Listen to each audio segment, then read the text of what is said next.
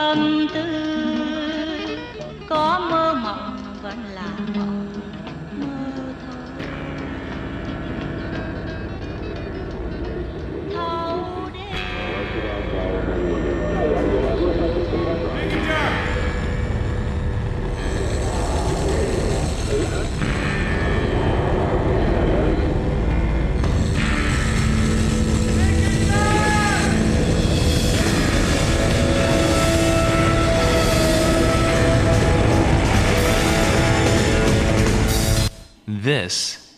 is hell. Live from the crumbling edifice of the World Empire, the red, white, and blue Praetorian Guards closing in on us as we hoist the flag of the least resistance, signaling the end of it all. This is Limbo. I am not Chuck, nor do I wish I was. I am still just producer Sebastian, producing and monologuing again this week. A duty that all of us behind uh, the scenes monkeys are pulling, as long as our dearly beloved host Chuck Mertz um, is still recuperating from what I understand is the result of getting cursed by a particularly thin skinned neo pagan. Uh, we are in negotiations with said neo pagan, and things are looking good. We are finalizing the contract that we will never say anything disparaging about their beliefs on air ever again and they have promised to lift the curse once the ink has dried. Ugh. Wait, now I start feeling weird. Shouldn't have made a joke about neo pagans. Ah, well, that's the sacrifice I bring for showbiz. This is not an insurrection. This is not a revolt. This is limbo. Producing today's show is me, Sebastian. Uh, and what's new with me who cares? You're not listening to This Is Hell to hear from me. You want to know what's up with Chuck. And guess what? I got news. Fresh off the printer.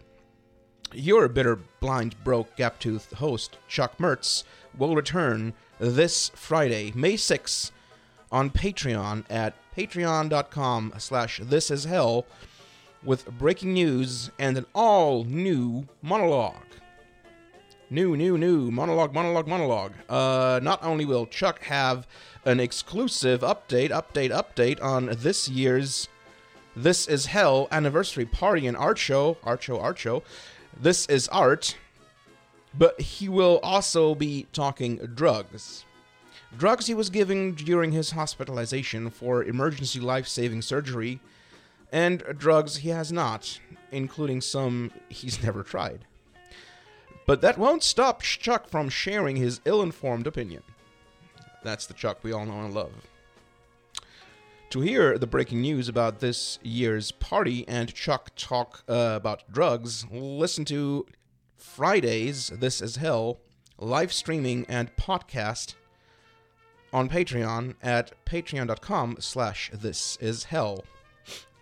Meanwhile, well, our YouTube page is now in a somewhat more presentable state than it was a month ago. We promise to have more interesting things happening there in the future. Uh, but it's still kind of lonesome out there. So if you want to help us change that, first go to youtube.com slash this is hell radio 1996. This is hell radio in letters in 1996 in numbers for our channel and subscribe and then spread the good word. And one of the things we have fresh supplies of, even in Chuck's absence, are questions from hell. Uh, this week's question from hell, dear listeners, is What's distracting you from class war? What's distracting you from class war? You can send us your answer to this week's question from hell via Facebook at facebook.com this is hell radio, DM it to us via Twitter at this is hell radio, or email it to Chuck along with your wishes for him to get better, to chuck at thisishell.com, or mail it to us producers, alex at thisishell.com, or yours truly at seb, that's S-E-B, at thisishell.com.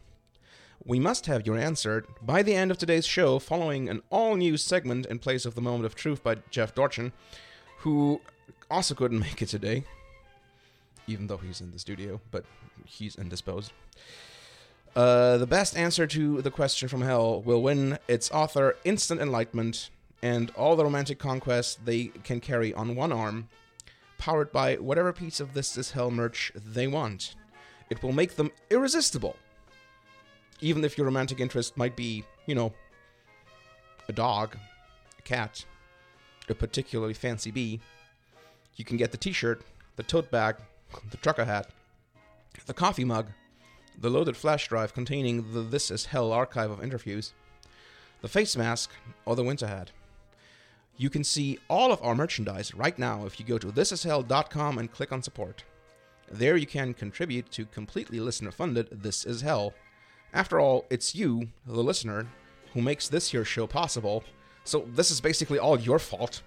So, thanks to all of you. Thanks a lot for your support. I will have some of your answers following the upcoming interview. Brave enough to be live, dumb enough to be goofy, stupid enough to think that we could be a regular part of your life at the gas station, at the doctor's office, in the car, waiting for your kid's teacher to come out of his house so you can show him that giving your offspring a C in math has consequences. This is hell. Last week I talked about American police and that that's a topic that I could go on about for a lot longer time. And today I'm doing well, not quite that. But there is a tangential relationship between today's topic and last last week's topic. The United States of America are an imperial power. That seems to be a controversial statement that apparently only those of us on the far left are making um, sincerely. Um, and uh, yeah, if we're being serious, and if the United States are uh, is an empire, uh, would that actually be a bad thing? After all, the United States is supposedly the greatest country that ever was and ever will be. But besides that, how can the United States be possibly an empire? The founding fathers themselves rebelled and rose up against an empire. Something like this, something like this uh, argument is is a usual counter to the assertion of America of America's imperial character that more conservative folks might give you. Uh, but of course, America's form of imperialism is not quite like that of the empires of the past. For one, in its self-understanding, the um, uh, uh, the United States does not see itself as an imperial power. This is what the guest of the interview I picked for today would describe as an informal empire. American imperialism is not so much directly political, but rather operates through other means, first and foremost economic, backed up by the massive and awesome and unprecedented power of the American military. The American armed forces maintain about 750 military bases across the globe outside of the United States and her territory. So, if that's not an empire, I don't know what is. Uh, and the wars that the United States has fought since World War II were all to some degree wars of empire, and like even wars before World War II were essentially wars of empire, the Spanish American War, uh, and so on and so forth. Um, and the wars, but the wars since World War II were all to ensure, to defend, or to expand the interests of the imperial hegemony. And you could also make the argument that the wars before World War II served that purpose. Um, and now, but what does any of this have to do with police and the issues that American police have and uh, the issues that Americans have with their police? Well, let's because the American Empire has been subjugating people around the world for well, it depends on when one starts regarding the United States as a as a real empire. Um, and as with most imperial projects, this so-called imperial boomerang effect has begun to take effect um, on the empire itself and started to take the empire itself apart. Um, so this term itself was first used by Hannah Arendt in her Origins of Totalitarianism, um, talking about Nazi Germany essentially. And effect- effectively, the imperial boomerang describes the dynamic that when an empire implements certain measures, techniques, and policies in its imperial domains on imperial subjects who are not citizens, these these issues, these things will eventually end up being used inside the empire on citizens of the empire. And in the American context, the, this imperial boomerang can be witnessed in action very vividly when looking at all the hand me down instruments of colonial warfare that make it into the hands of local police.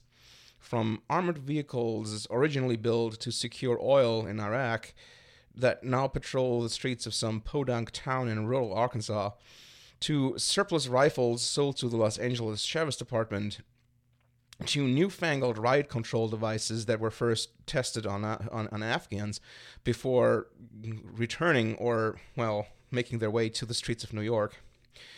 But there's more. The tactics of suppression that were first used on America's imperial subjects in Iraq, Afghanistan, and wherever else uh, the American empire went to war, quote unquote, defending freedom in the past decades, are all coming back home.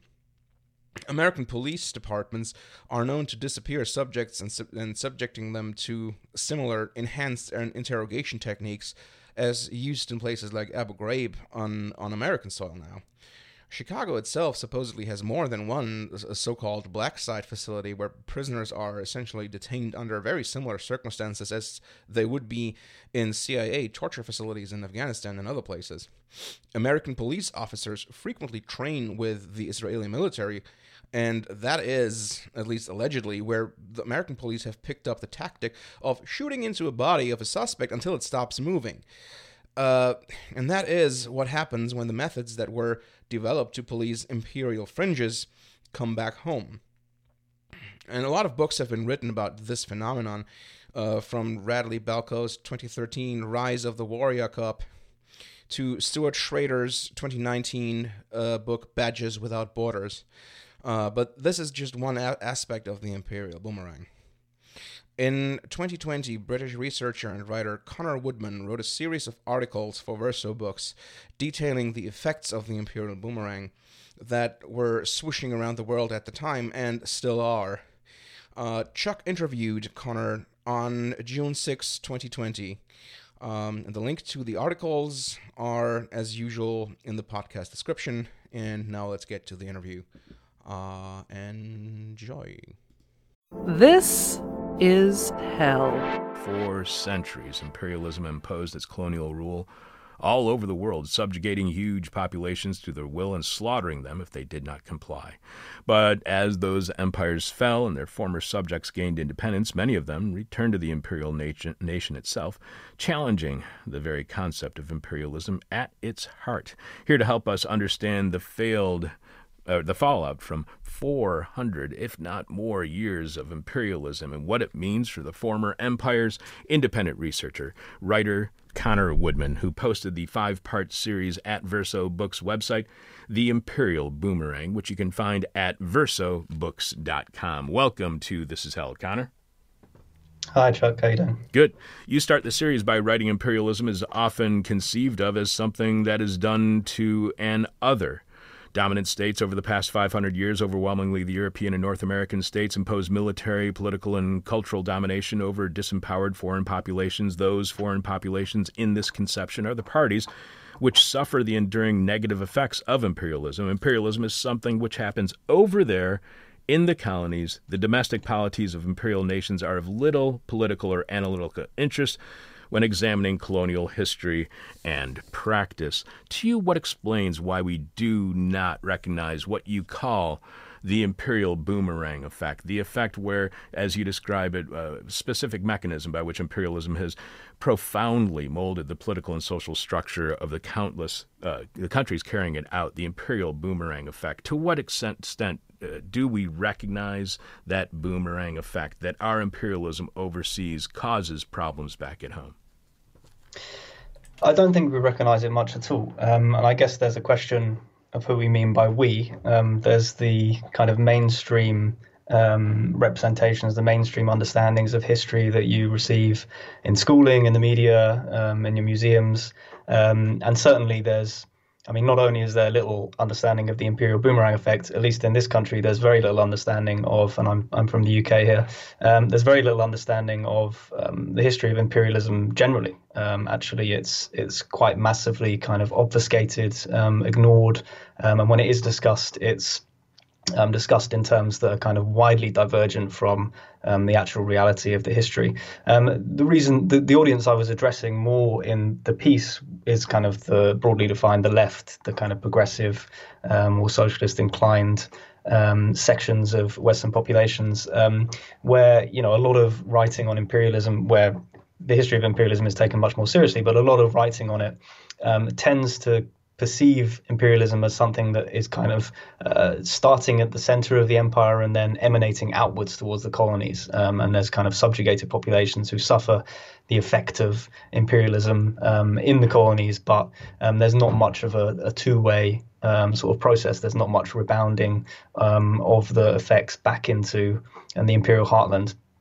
Um, and I wanted to kind of address that and, and point out, once you pointed it out, it seems quite obvious that, of course, um, for countries that have practiced imperialism for hundreds of years um, and have, you know, vastly shaped the nature of um, huge swathes of the planet. Um, of course, it couldn't not have an effect on on the very um, identity, on the very practices and institutions of those countries themselves. Um, why we don't tend to think about that? I mean, it, it's difficult to say precisely what the psychological political mechanisms are that are resulting in that, but it's probably part of a general kind of um, racist kind of orientation legacy um, in the West, where we when we center the fact that we have done things to other people and we have been the cause of political changes overseas, um, we don't necessarily like to think of the fact that we might have been the receptors of um, of those effects as well, and that there might have been a two-way process, and that actually the activities of the colonized as well um, can also have effects on on the domestic um, uh, kind of countries. Um, so we don't like to think that maybe our culture, maybe our institutions um, come to some extent uh, to be the way they are precisely because of the activities of people in the global south and their resistance to us and the kind of two-way interaction between the colonized and the colonized. Um, we we like to think of ourselves as sort of self-contained nations that have our own national history and contiguous kind of national boundaries, um, and that's our, the kind of mythology that's developed um, around kind of national histories. Um, we don't like to think that actually it's a lot more complicated, it's a lot more messy, um, and non-white people's um, their resistance and their response to our impositions has had a major role in in our own histories. I've never really understood the disconnect between uh, this idea of being an empire and this idea of actually committing to imperialism. If let, let, me let me explain. One of the things that I it's just always kind of freaked me out is that here in the United States, nobody ever wants the United States to be called an empire, to be said that it is acting in any kind of imperial way. It doesn't seem, to me at least, that the British Empire seems to have that kind of concern over being called an empire. To you, what explains the shame of imperialism that we have? Have here in the United States, yet the willingness to impose that imperialism all over the world? Well, it's a curious feature of the US, and I think it it sort of is a product of uh, partly the nature of the historical period in which the US empire developed, and partly a product of um, the kind of nature of the justification of the United States as a country, which has always been um, bound up with an alleged kind of anti-colonialism, whether it was uh, in the initial rebellion against the British Empire that they kind of took up the mantle of anti-imperialism um, to kind of you know f- free the United States from um, British imperial influence, um, which of course wasn't really an anti-imperialist um, effort wasn't really an, a genuinely anti-imperialist revolution. It was an attempt by one section of the kind of white settler class to create a new separate empire um, that would span from, you know, eventually from sea to shining sea. Um, so, yeah, and the way that the U.S. kind of uh, tried to fight the Cold War during the 20th century was by positioning itself as a new kind of power, Woodrow Wilson uh, promoting the ideas of self-determination, um, kind of different from the old European colonial powers.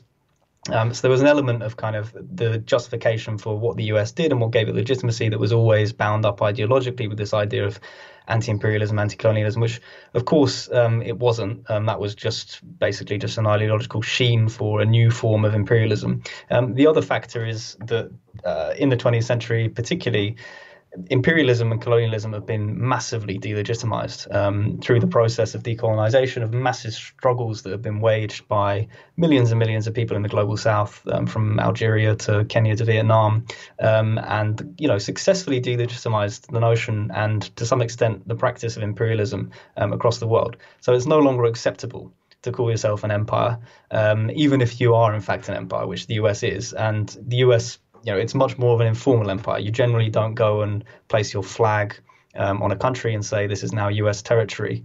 Um, I mean, there is a bit of that in Guantanamo Bay and, and elsewhere, um, but generally, um, the forms of uh, colonization that are undertaken by the U.S. are much more informal. They're about economic domination. They're about um, sort of military bases. They're about the control of international institutions. So it's easier to deny that um, that it's an empire, even though under any reasonable definition, um, the vast expanse of US power around the world, militarily, economically, culturally, um, couldn't be described as anything other than an empire of some form. And that's this neo imperialism. What explains why it seems to be so invisible and not just to the citizenry who it's supposed to obfuscate that kind of imperialism, but what what explains why it's so invisible to those within the media who are not reporting on this as an imperial process? Well, um, the media is very bound up in in maintaining the power structures. Um, you know, there are various mechanisms that operate within the media to keep um, kind of uh, unhelpful opinions and perspectives um, from reaching the mass of the population, whether it's the sort of uh, the class from which journalists um, are selected, the nature of their political opinions, the kind of um, who gets promoted, um, who gets uh, selected to report certain things. Um, there's these kind of ideational factors operating at the individual journalists. and there's kind of you know subtle uh, ways in which the kind of dependency of um, newspapers on their proprietors, for example, um, particularly in this country. I mean, we have um, huge billionaires um, who own uh, the newspapers, various newspapers, and um, use the newspapers as their own sort of um, political propaganda sheet. I mean, Rupert Murdoch is the is the classic example. There was not a single newspaper around the world um, owned by Rupert Murdoch that didn't support the Iraq War, for example. And it's very obvious that there's a strong reason for for for why that is. Um, uh, but more broadly, um, you know, why don't we um, sort of know about what happened? I mean, to give you some examples of, of concretely the processes in, in this country of kind of erasing history and erasing the reality of um, the British Empire. When the British Empire was collapsing in the 50s, 60s, 70s, um, there was a kind of directive that was given across the whole of the empire called Operation Legacy, um, whereby colonial administrators, as they pulled out of the British colonies were instructed to take any uh, documents that might be sensitive um, and either to burn them or to throw them into current free waters. That was the exact order, um, or to uh, sort of um, ferry them back to the UK where they would be hidden away in secret archives. And we're talking millions and millions and millions of documents here. Um, it's an entire kind of record of, of what happened in the dying days of the British Empire, which they didn't want newly independent governments um, to get their hands on and then expose. Um, and the documents contain information about um, sort of concentration camps in Kenya in the 50s, um, about sort of the war in Malaya against the, the communists there, um, various kind of incredibly abusive methods that the British Empire was using to try and maintain control of its empire. and these documents were all destroyed or, or hidden away for a long, long time. And it was only until the 2010s um, due to the work of some of the um, Kenyan Mau Mau's who had been tortured by the British at the end of the empire, and some um, historians here in the UK who managed to basically expose what had happened, and the whole um, lie kind of unraveled from there. Um, so there's, you know, very concretely, there are massive um, processes of destroying history and destroying the history of the empire, and it's not surprising that then people don't know about what's happened. We are speaking with Connor Woodman. He wrote the five part series at Verso Books website called The Imperial Boomerang. You can find that series at versobooks.com. And within the writing, uh, Connor quotes a whole bunch of past guests on our show Robert Poland, Naomi Klein, Liz Fekete, Alfred McCoy. So, all of our listeners who've been listening for a while, you, a lot of our past guests are quoted in this, and I think that you'll really enjoy his writing because of that. And you can find all those interviews at our website, thisishell.com. You write that the term imperial boomerang and associated political theorizing first emerged as scholars and activist intellectuals attempted to grapple with the historical experience of the Holocaust following World War II. How, some were asking, could one of the world centers of artistic, scientific, and political innovation, Weimar Germany, succumbed to one of the most all encompassing acts of genocide ever witnessed. Some, in a still popular explanation, sought to exceptionalize Hitler and Nazi Germany. The Holocaust was a freak occurrence, a deviation from traditions of European entitlement or enlightenment, uh, humanism, and democracy, a mass psychosis of the German nation, perhaps. For others, the rise of the Nazi Party was explicable by reference to a series of unfortunate historical contingencies the Treaty of Versailles, the Great Depression, the failure of the progressive German opposition. If imperialism can lead to fascism, and often does, what role does imperialism then play today in what we see is the rise of the far right, not only in the US, UK, and Europe, but elsewhere in places like Brazil and the Philippines as well. What role does imperialism play in the rise of the far right? I think imperialism has a massive role because um, kind of imperialism and, and, racism basically go hand in hand. In order for um, Western countries to legitimate, to um, kind of accept with a good conscience um, what they do to the global South, uh, they have developed a huge structure of, of kind of racism, which is, you know, obviously assigning um, swathes of um, humanity uh, a kind of lower status based on um, supposed physical or mental characteristics. Um, so uh, that basically imperialism carries on today in forms of neo-imperialism. There's huge, vast international inequality between West, uh, between the West and the rest of the world. Um, Western countries, Western um, economic um, institutions continue to dominate the global south um, and the level of exploitation internationally um, is vast. You only have to look in a you know a Chinese sweatshop or Bangladeshi sweatshop owned by a Western corporation, or maybe a subcontractor that is working for a Western co- corporation, um, funneling back the value um, into the West um, to kind of see the the reality um, that still exists, or to look at the IMF or the World Bank or um, certain parts of the UN that are completely dominated by um, Western economic agendas and, and economic interests, or to look, as we already mentioned, at the vast kind of unilateral US um, empire around the world with the military bases um, and the kind of cultural domination of, of countries. Um, so imperialism still exists. It didn't disappear when um, the flags of the European countries were lowered. Um, it was reinvented, as Kwame Nkrumah put it in his famous book, as neo-imperialism. Um, so it follows from that that in order to justify that, racism has to be reproduced within the countries of the West itself, um, and of course it does and it takes particular forms at different times and different places. In this country, in the UK, um, we have kind of had a long period of um, semi reckoning or coming to terms with um, the collapse of our formal empire um, and failing to come to terms with the fact that um, we haven't completely dismantled all of those structures of, of, imperialism, that we perpetuate them and that we ride on the coattails of US imperialism in various ways.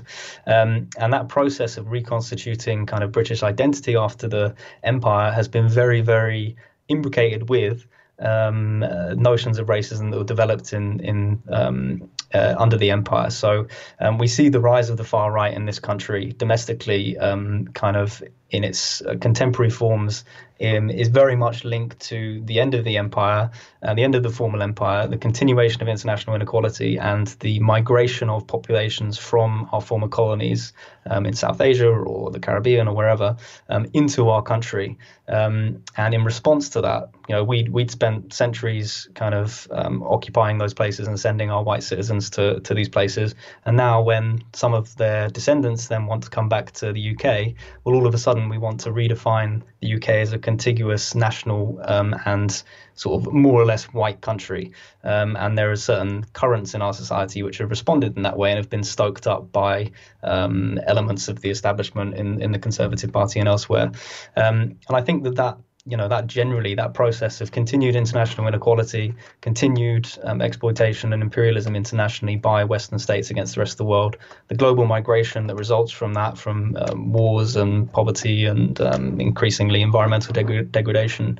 Um, means that um, there are elements that are lying around ready to be taken advantage of by far right movements um, in the US or in the UK. Um, and, you know, very scarily, Liz Fekete um, has a, a book um, out a couple of years ago analyzing this in, in Europe in great detail. And the rise of the far right movements um, is really worrying. And it's, but it's not just far right movements. It's actually points out the mainstream in Europe um, and increasingly in the US as well, has been pushed towards the right and has been pushed towards absorbing more and more of the ideas and practices of, of, of what was considered um, kind of fringe fascist ideas, and particularly around border policing.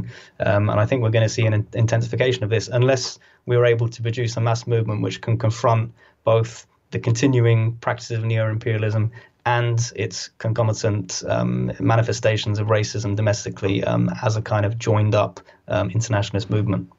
And there's notions of race, there's notions of racism, as you point out in your writing. There are also, within imperialism, notions of racialization. And I want to make sure people understand this aspect of imperialism. You write that British intelligence and police surveillance helped constitute the downward racialization of the Irish, who were not considered fully white at the time. Racialization was a necessary appendage to colonial rule, one that was imported back into England along with the institutional practices of political policing imported back from the uh, colonialism. The colonial gaze was being turned inwards towards suspect migrant communities at home, process which continues today with the intense surveillance and harassment of Muslim communities in Europe and the United States. Connor, how can the Irish not be white? What does that say about the racialization of imperialism? So it's important to understand what racism and what race is. So race is not something that we, you know, that scientists can go out and find amongst the human population. Um, it doesn't have any kind of biological basis. It's it's a social system of power that is attached to um, physical characteristics of um, individuals or alleged physical or mental characteristics, and it's constantly shifting. So, uh, who's considered black and white, who's considered brown, who's considered slightly white or not quite white enough, um, changes you know, in time and place. Um, some people who here in the UK will be considered black because um, they're mixed race. When they go to uh, the Caribbean, for example, they might be considered white because there's a different system of racialization there. Um, so what I'm trying to trying to get at in that series is um, that we have to kind of look at how this constantly shifting system of power, um, what we call race and racism, um, is connected to imperialism, um, and it's a very effective method of um, controlling populations and of basically buying off um, the West, the Western um, working class. I mean, if you look at the emergence of the idea of race um, in the Caribbean um, and in North um, America, for example, it was very much bound up with slavery. But early early slave plantations weren't exclusively populated by African enslaved persons. There were also um, sort of indentured laborers from Europe, kind of lower class, what we would now call white people, um, who were working alongside in also in pretty terrible conditions um, on the plantations um, there. Now, race was kind of developed as a way of um, kind of dividing those two populations. So any kind of um, common interest between those indentured um, European laborers and the kind of African slaves um, was kind of broken up by saying to um, the European workers were you're white, so you have something in, in common with the white people, um, the white planters, and the ruling class of those Caribbean societies. You don't want to make common cause with the um, African um, and so-called black people um, that we've enslaved because they're fundamentally different from you. They're fundamentally less um, human than you. and this this technique, this move by the white ruling class to basically kind of build a, a, a racial and cross-class coalition to kind of forestall the possibility of a um, cross-racial class coalition. Um, was something that was then brought back and used domestically. Um, so this um, term "white privilege" that we that we use quite a lot now um, in progressive circles. This was originally a way of describing how um, domestically, um, say in the United States, the ruling class here in the United States or there in the United States where you are um, would be able to basically buy off the white working class by giving them the crumbs from the table of exploitation and say, don't um, combine in unions with your black workers, exclude black workers from the unions. Um, we'll have a sort of joint white exploitation of black people, um, and you'll kind of get the psychological benefits of this um, idea of whiteness um, that you can ascribe to as an identity. Um, and in return, we'll kind of treat you a little bit better than than we would otherwise, and definitely better than we're going to treat these black people when in actual fact it would, it's much more in the interests of those white workers that they combine um, on their class interests with um, other black and brown people and fight against their true exploiters who are the ruling class. Um, so this is kind of what what we mean by those practices of racialization and how they're connected to the history of imperialism and colonialism. So, how much then uh, do, does colonialists, uh, does their whiteness define? Do they define themselves by what they are not, and what they are not is the colonized? Because I would think that that would not be very sustainable to be defining you, yourself, defining your whiteness, whatever that is, by a negative, by something that you are not. Is that sustainable? Are there serious drawbacks of defining yourselves by what you are not?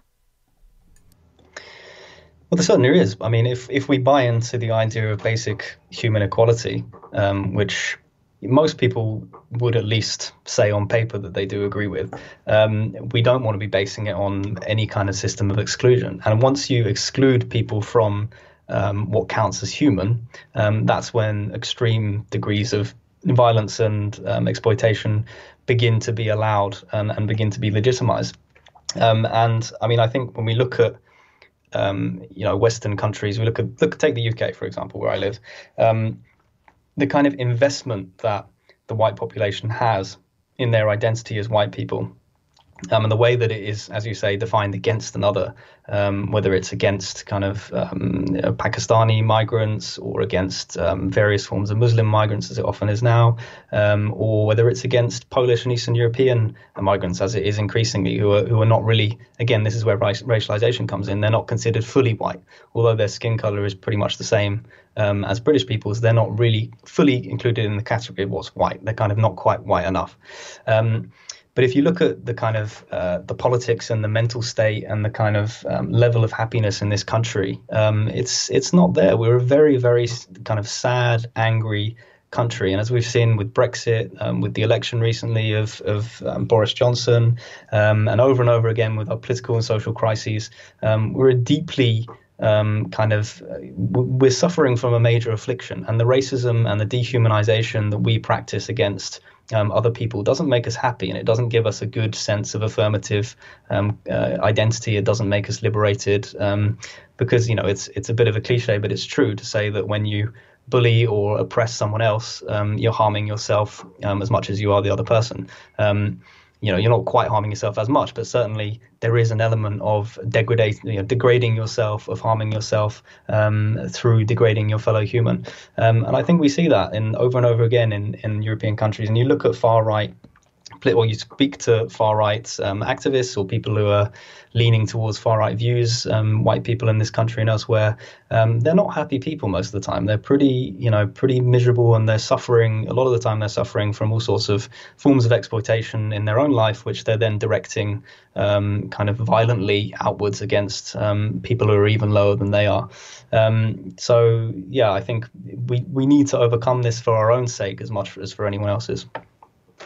You also mentioned that neoliberalism has influenced everything in the West, from rising inequality to declining life prospects, our deepest conceptualization of the world to our ways of relating to one another. It is all part of a product of the neo imperial boomerang effect. And you point out how this first took place under Salvador Allende, or uh, after the falling of uh, Salvador Allende, and uh, in, Ch- in Chile in the 1970s. This was the thing that many people referred to as the Chilean miracle, which did seem to work for a very short period of time when you look at the economic and financial metrics of Chile, but would later quickly become a disaster. And because of that misleading success, it was sold back here in the States, and now we have the colonial project of neoliberalism here in the U.S. How do we better understand neoliberalism when we understand it as a colonial or imperial project?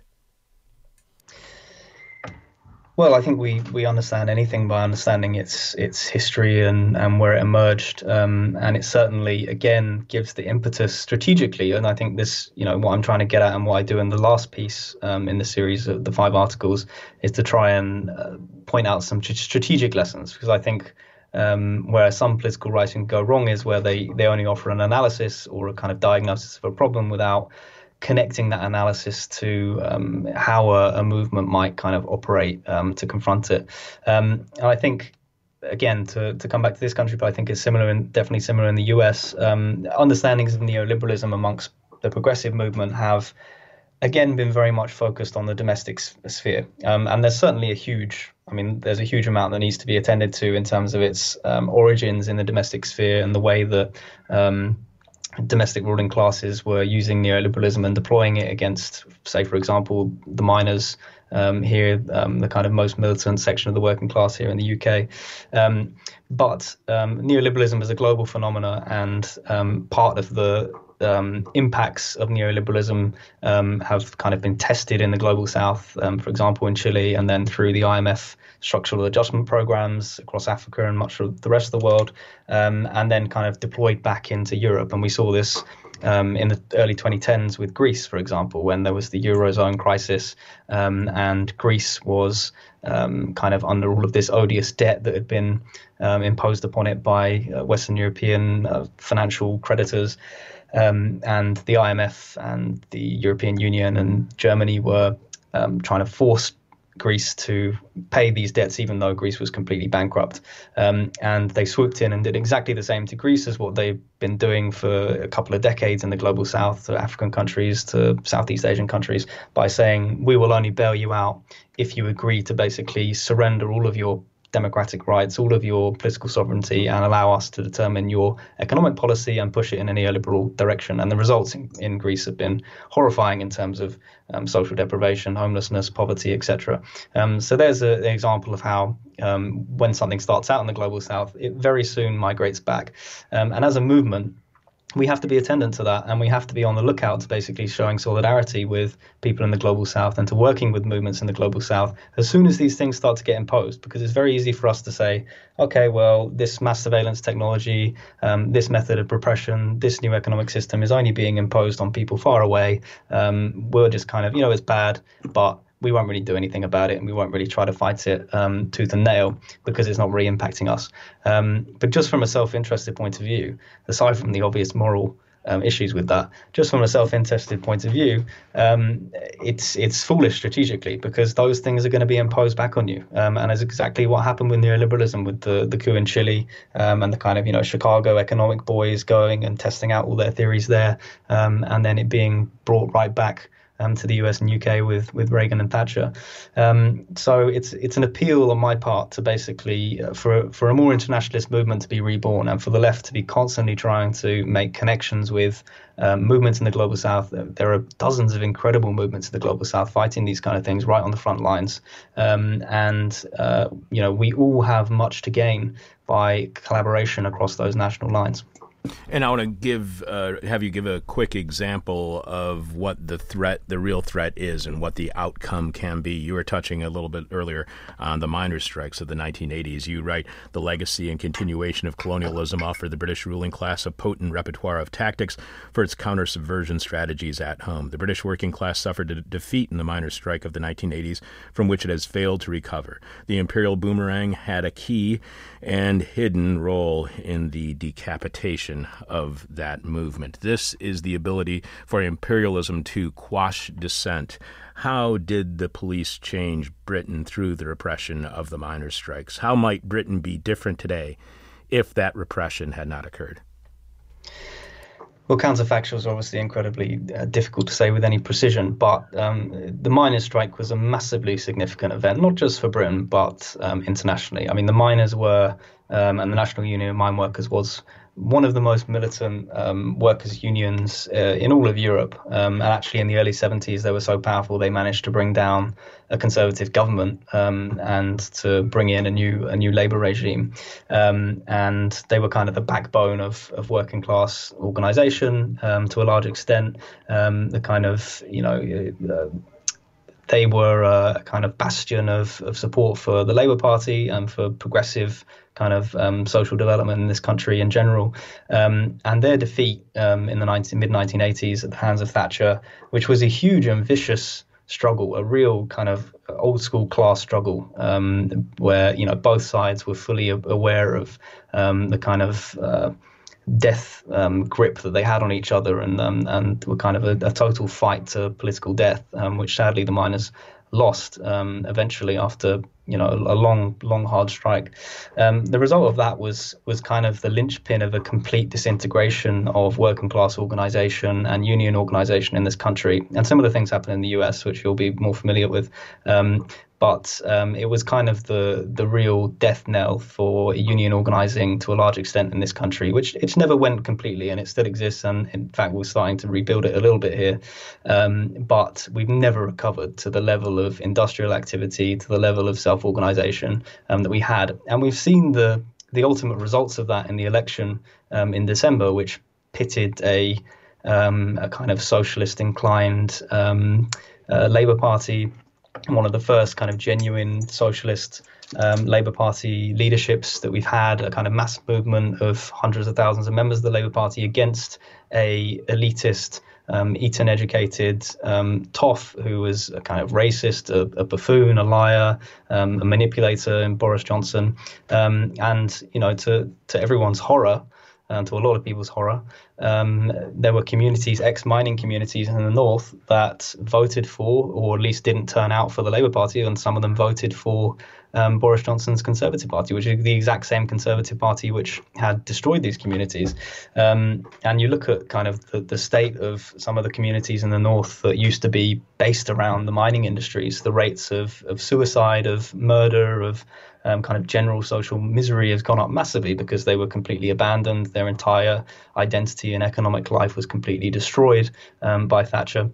And the product of that and the failure of the left to do anything about it um, has been that they uh, have been turned into a, a, a weapon against um, the kind of socialist Labour Party now.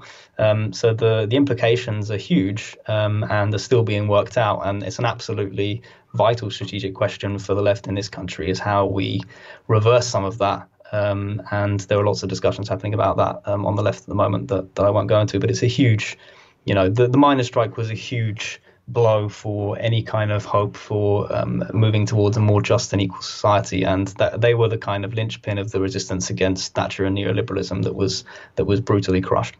So uh, we've also seen in the last few decades the increased militarization of the police. What does that militarization of the police reveal to you about the state of imperialism? Does that tell you that the state of imperialism is, is far more strong and solid, or that it is far more precarious? It's extremely difficult to say um, because sometimes uh, systems of oppression and, and systems of rule seem strongest just before the fall, um, and sometimes they are genuinely um, extremely uh, strong and resilient. My my inclination is to think that we're passing into a phase of um, real crisis for imperialism and for capitalism in general, um, and that the kind of increased brutal policing methods, which we're obviously seeing uh, horrifyingly in the United States at the moment, and to a lesser extent, but still dramatic here in the United Kingdom. Um, these expressions of, of brutal um, kind of policing and violence against any kind of resistance is uh, a reflection, a symptom of a system in, in decline and a system that doesn't have an ability to address its flaws and to address the needs of an increasingly vast section of its population. And when you can't um, sort of uh, maintain social stability by increasing people's uh, well-being or through providing, you know, uh, home ownership or rising living standards or whatever it is. When you can't do that, the other option is to crack down with brutal violence, um, and I think that's what we're seeing increasingly now, um, which is, is horrifying, but it also means that there are opportunities for the left, if it gets its act together, to um, take advantage of those crises and you know do what the neoliberals did to some extent, which is take seize advantage of the crisis in order to impose a new um, social and political settlement, um, but this time in the interests of the majority of the population, not in the interests of um, a tiny slither of um, of finance and um, uh, capital and the ruling class. If I'm splitting hairs here, please feel free to correct me. You focus on it should be an anti imperialist reaction from the left. There are those who believe that the protests that we are seeing around the world right now are, are should be focused on anti racism, or should be focused on anti fascism, or should be focused on anti capitalism, or that these protests should be about. Uh, opposition to white supremacy and white privilege. Why do you see this as it should be a campaign against imperialism? Do all those things fall under imperialism?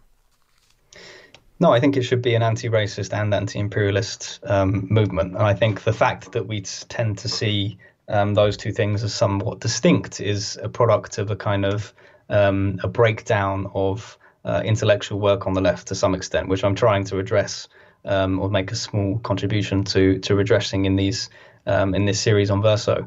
Um, you know, to the to the Black Panther Party, to the kind of uh, Black Power movement in the U.S. in the late '60s, early '70s, um, the idea of anti-racism and anti-imperialism were completely bound up together, um, and in, including other parts of the left beyond that. Um, they saw the interconnections, and they saw how, in order to be anti-racist, um, you have to be anti-imperialist as well because there's a connection, as we discussed earlier in the show. There's a connection between um, the racism at home and the dehumanization and brutalization of people overseas through processes of imperialism. Um, so you have to see the interconnections between them. Trying to fight one of them without the other um, is, I think, destined to fail um, because if you're trying to address racism it's more like firefighting you're not getting to the one of the root causes of um, why racism develops you might make some progress against it in the short term, but the long kind of structural uh, pressures that um, that show up in the form of domestic racism won't be addressed until we start to address the international inequalities and address the fact that we are, or our governments and our ruling classes are brutalizing people overseas.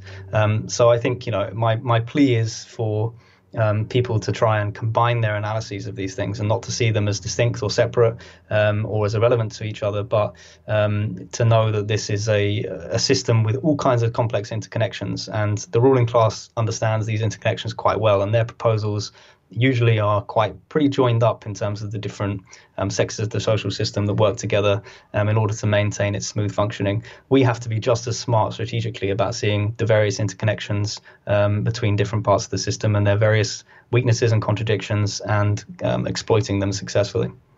We have been speaking with independent researcher writer Connor Woodman, who posted the five part series at Verso Books website, The Imperial Boomerang.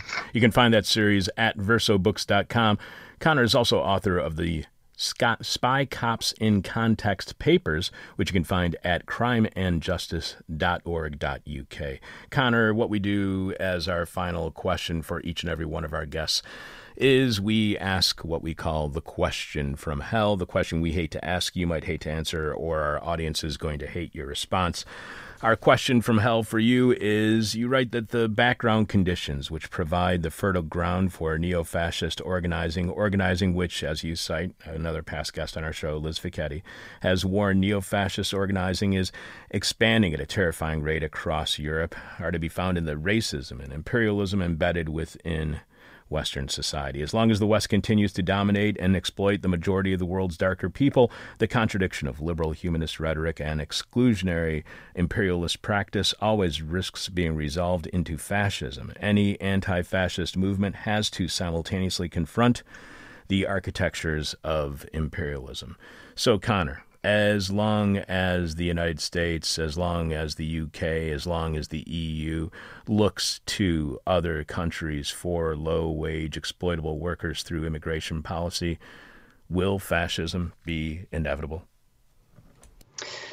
Nothing is inevitable historically, um, but it will increase the probability of it emerging, and that's exactly what we're seeing um, in Europe. In Liz's book um, was very clear on that, and as we're seeing with um, the Trump administration um, and with disaster nationalism um, in various parts of the world that are linked to kind of racism that's been sloshing around for a long time.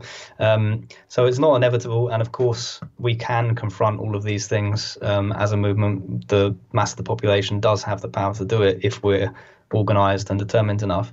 Um, but um, there is a real danger at the moment that we are in a kind of pre phase of a new era of fascism in the West, and that Donald Trump and Boris Johnson and uh, Orban and all the others are going to look like a kind of clownish dress rehearsal for uh, what's coming down the line, especially as the crises of, of ecology and economics um, social care um, intensify if we don't get our act together and start proposing and winning um, proper alternatives and shifting the political terrain and the economic terrain and the, the kind of power back to working class people, um, I, I, think there's a real risk, and I don't want to say anything's inevitable, but there's a real risk that um, we will, at some point in our lives, um, wind up with another era of fascism.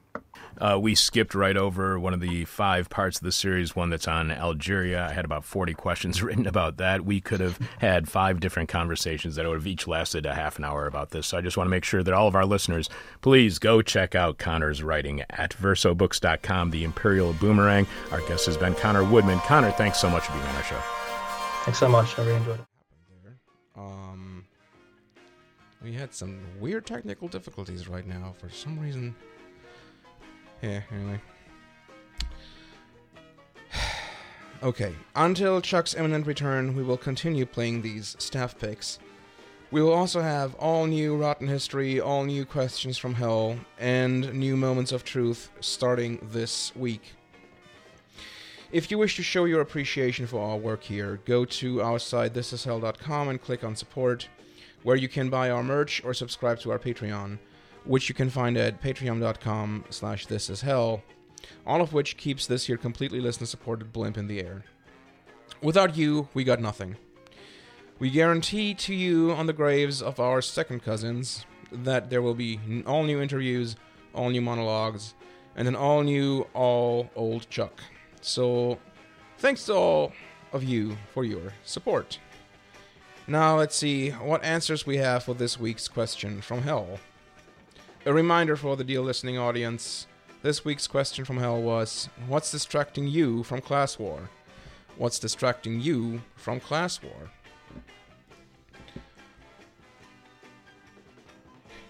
Laura A says, The effing laundry again. Sloan L says, That Ving Rhames pay for his Scientology classes with Arby's sandwiches. I don't know, I must have missed that. I, I don't really know what that that is uh is Ving Rhames doing Arby's commercials? I don't know. I don't watch TV. Uh Kim G says unfortunate teeth. Um yeah, and we will have more of your answers to this week's question from hell following the upcoming installment of Seb's Soapbox. Being the reason that your pet pet ant farm has unionized and went on went on strike since 1996. This is hell. If you want to prove that one can have a successful left-wing talk radio podcast streaming pro- program without peddling subscription services to shampoo or toothbrushes to you, you can subscribe to our Patreon at patreon.com slash thisishell. Go to our website, thisishell.com, and click on support and see how you can further enable us to keep doing what we're doing bad habits, good habits, and everything in between. If you want to be an enabler, at least enable some good things in the world. After the upcoming segment, I will read the final answers to this question, question from Hell and announce this week's glorious winner. Broadcasting live and in color from lands stolen from the Council of Three Fires, the Miami, the Ho Chunk, the Menominee, the Sauk, the Fox, the Kickapoo, and the Illinois people. Uh, that's a lot of people this land here was stolen from. This is hell. And here's one who knows what I'm talking about. Why, it's me. All by myself. Seb's Soapbox. Abortion, abortion, abortion. You'd think the anti abortion camp's position is about one thing, but then people like me come around and will tell you that it's actually about something else entirely. They will tell you it's about life, and I'm going in and saying, telling you that no, actually, it's about denying women bodily autonomy. And they will come in and tell you it's about the precious little babies that Jesus loves. And I will counter that. No, actually, it's about the religious right just needing a hot topic to rally around that was not segregation and just pure racism. They will come and say, it's about traditions of this country, and abortion has always been a crime until those pesky Roe people came along. And I will say, no, look, I'm a historian. It's actually not, it's not that thing. Abortion has been a non issue for long, long stretches of American history until some dingbats with very shady motives decided that it was indeed a problem. I am aware that trying to catch the fascist right lying or demonstrating uh, that they are engaging in hypocrisy is not in and of itself terribly helpful. Smugly saying that, actually, Justice Alito is wrong about the history of abortion in this country won't really do much, since I have to assume that he and the people listening to him are well aware that he's not really telling the truth. However, as a historian, I believe it's also important to make sure that we have as well an educated public as possible. And this here is my contribution towards that. So, let me talk about abortion rights and the history of abortion rights in the United States. In the early United States, as in most places in early modern times, the very definition of abortion was very different from what it is today. Human life was not thought to have begun at conception, and a human fetus was not considered a human being. Life began in that conception back then with what was generally referred to as the quickening, which is not a bad Highlander movie, but the moment from which on out movement in the fetus can be detected by the mother and or by others. If a pregnancy ended before that time, before a fetus quickened, usually no tears were shed, no garments rended, and certainly nobody went to jail for murder, and no remains were buried. As historian Leslie Reagan put it, whether or not an abortion was lawful and morally right went hand in hand with women's experiences of their own bodies. It was them, after all, who felt the baby quicken. The criminalization of abortion did not happen out of ethical reasons. But, well, but, this is America after all, so it was classism, profit seeking, and white supremacy that, that were the reasons that abortions were criminalized. Most of the people who performed, or rather induced, abortions in the early 1800s, so in the early days of, of, of the United States, were herbalists and midwives. People generally outside of uh, the emerging American medical profession, and also women, right? The American medical profession was mostly men.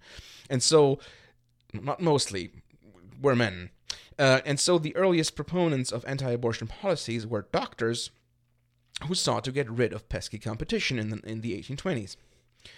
Uh, and they were later helped by Western expansion boosters uh, by the mid century when the drive to conquer uh, the rest of the unsettled continent came into full swing. And so abortions, by that logic, had to become illegal so the white man could outbreed the red, the red and the brown and the black. So, for those keeping score, abortions were outlawed for classist and profit seeking reasons, and then f- basically just for white supremacy. In defense of Justice Alito's position, both of those issues, white supremacy and profit seeking, are of course deeply rooted in American history and tradition. But none of those early anti abortion movements had much to do with religious reasons or were directly concerned with uh, the life of the child. Later in the 19th century, most states banned abortion uh, unless they were necessary for medical reasons. And in practice, this translated into poor women either being jailed until a few decades later, medical practitioners performing the abortions became the target of legal ire, or poor women just died be- trying to have an abortion.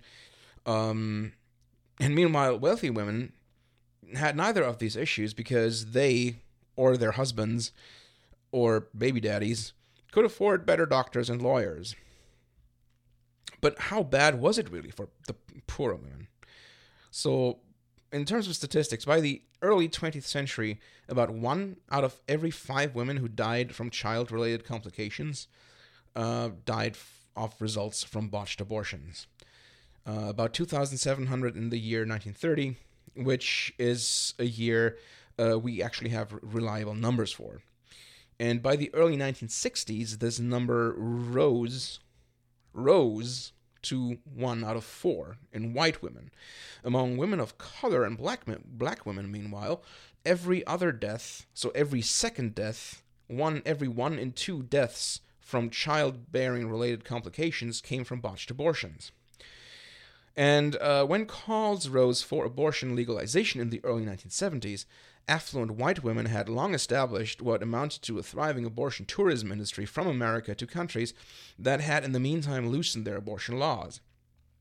Most of those voices calling for abortion legalization were medical practitioners who were on the front line of witnessing the scope of the damage on the nation's uteruses that illegal abortions had caused. And then Roe v. Wade came along in 1973, ending almost a century of abortion restriction. But as this little exercise should demonstrate, abortion was not much of a religious issue ultimately. Not at that point, anyway. It became one when it was made one, um, when the American right realized they would lose public support if they kept on being openly, blatantly racist. And so they turned on abortion as a rallying cause. The case that galvanized the religious right was when the IRS tried to take Bob Jones University's tax exempt status away after the Wingnut Institute of Higher Education, yeah, right, maintained racially discriminatory practices, segregation, and a ban on interracial dating. Which the university, by the way, kept until the year 2000. So on Bob Jones University, you could not date somebody who was not from your race until the year 2000.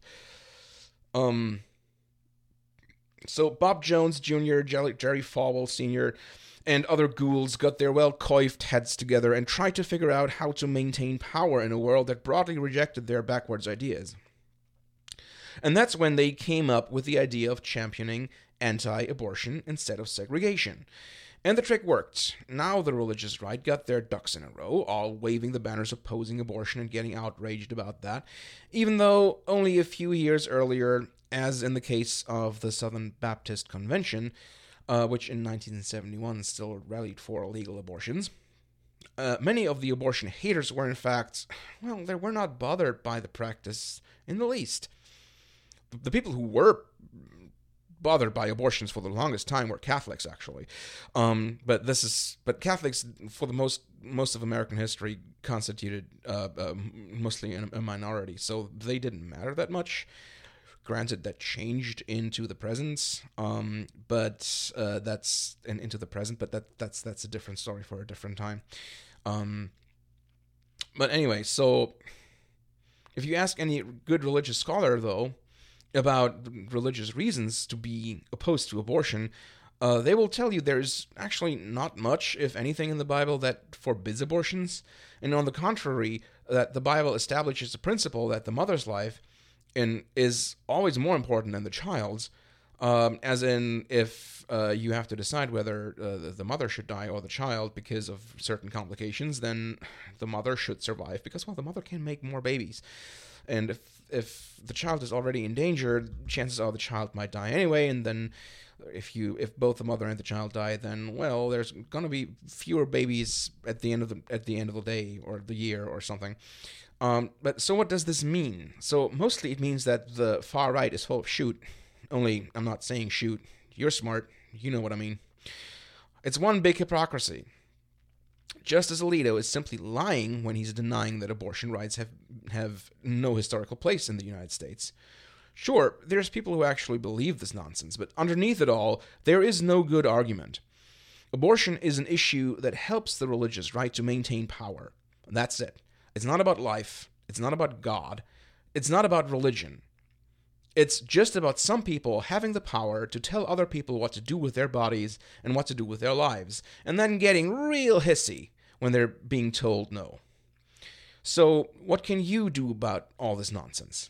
Other than making no friends at the next family gathering, uh, reciting the things that I, that I told you here. Well, how about donating a few bucks to your local abortion fund? Go to abortionfunds.org/funds to find a list of abortion funds listed by state. We will put the link in the podcast description. And now I'm coming back down from my soapbox. Today's edition was strongly informed by the BillMoyers.com article, A Brief History of Abortion Law in America by Irene Cameron, and by Randall Balmer's Guardian article, There's a Straight Line from U.S. Racial Segregation to the Anti Abortion Movement. These links, too, I'm going to put into the podcast description. And we are still live from the city of Broad Hangovers. This is hell. Now, let's see about the rest of the answers to this week's question from hell. Um, yeah, actually, there's not a lot left. It always, always seems to be a problem that there, there's not a lot of people giving new question from hell answers between uh, Wednesday and uh, between Wednesday and uh, Thursday.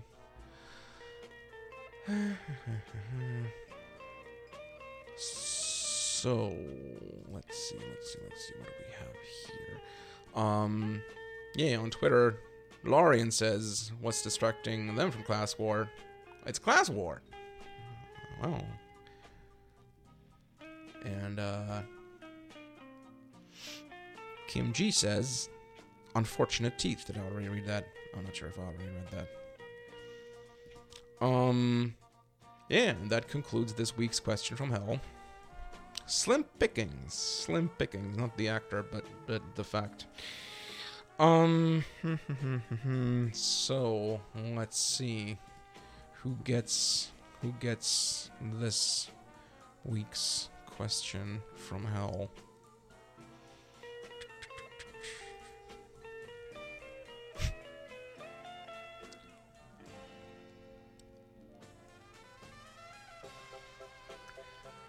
Let's actually go for. Let's go for. Let's go for. What are we going for? Dum, dum, dum, dum.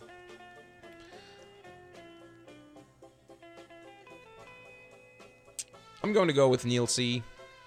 Neil C's answer was he's being distracted from the class war by his love for money. And if he loves money so much, we'll just throw some free merch his way. Congratulations, Neil C.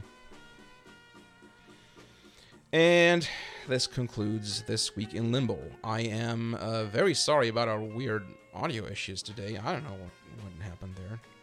Uh, we will be back with more limbo. Actually, we will be, we will be back with Chuck tomorrow um, on Patreon.